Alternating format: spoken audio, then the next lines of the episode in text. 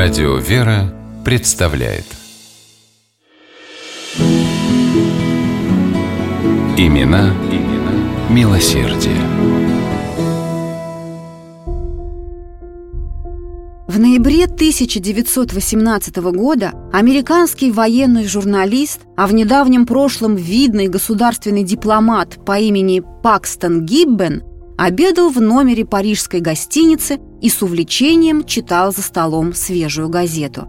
Внимание Гиббена привлекла статья, рассказывающая о бедственном положении населения Армении, где люди гибли от голода и отсутствия элементарных медикаментов.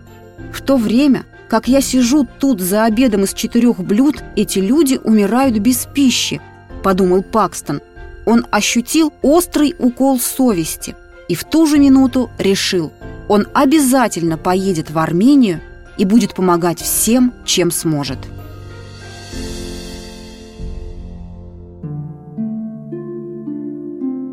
Уже через несколько месяцев, в начале 1919 года, Гиббен исполнил свое обещание.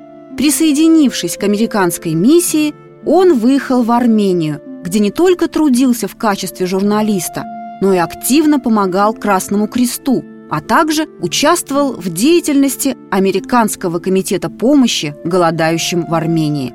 Страдания людей глубоко поразили Пакстона, и когда в 1921 году стало известно о чудовищном голоде в Советском Союзе, поразившем Поволжье, Пакстон Гиббен отправился в СССР, чтобы принять участие в мероприятиях по ликвидации голода.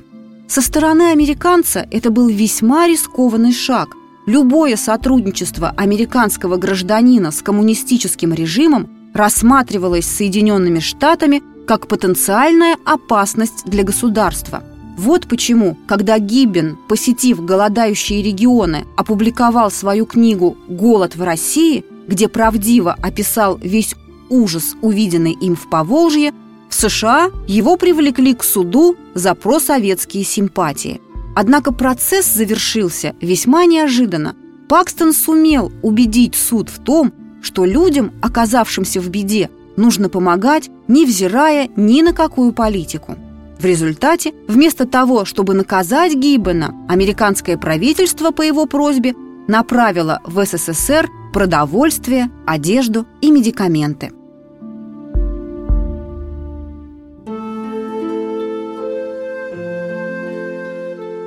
Пакстон организовал комитет помощи голодающим русским детям, который под его руководством собрал и перевел в пользу голодающих 400 тысяч долларов, весьма значительную в переводе на советские рубли сумму. Гиббен активно сотрудничал с Американским Красным Крестом и стал его официальным представителем в Советской России. При участии Пакстона была развернута программа по обеспечению продовольствием советских детских домов. Советское руководство высоко оценило вклад Пакстона Гиббена в борьбу с голодом в стране.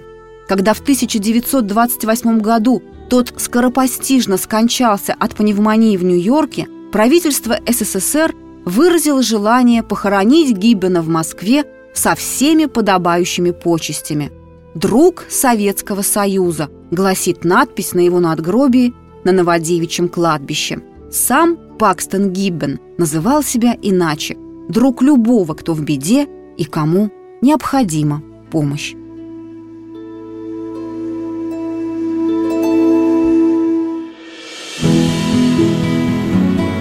Имена, имена милосердие.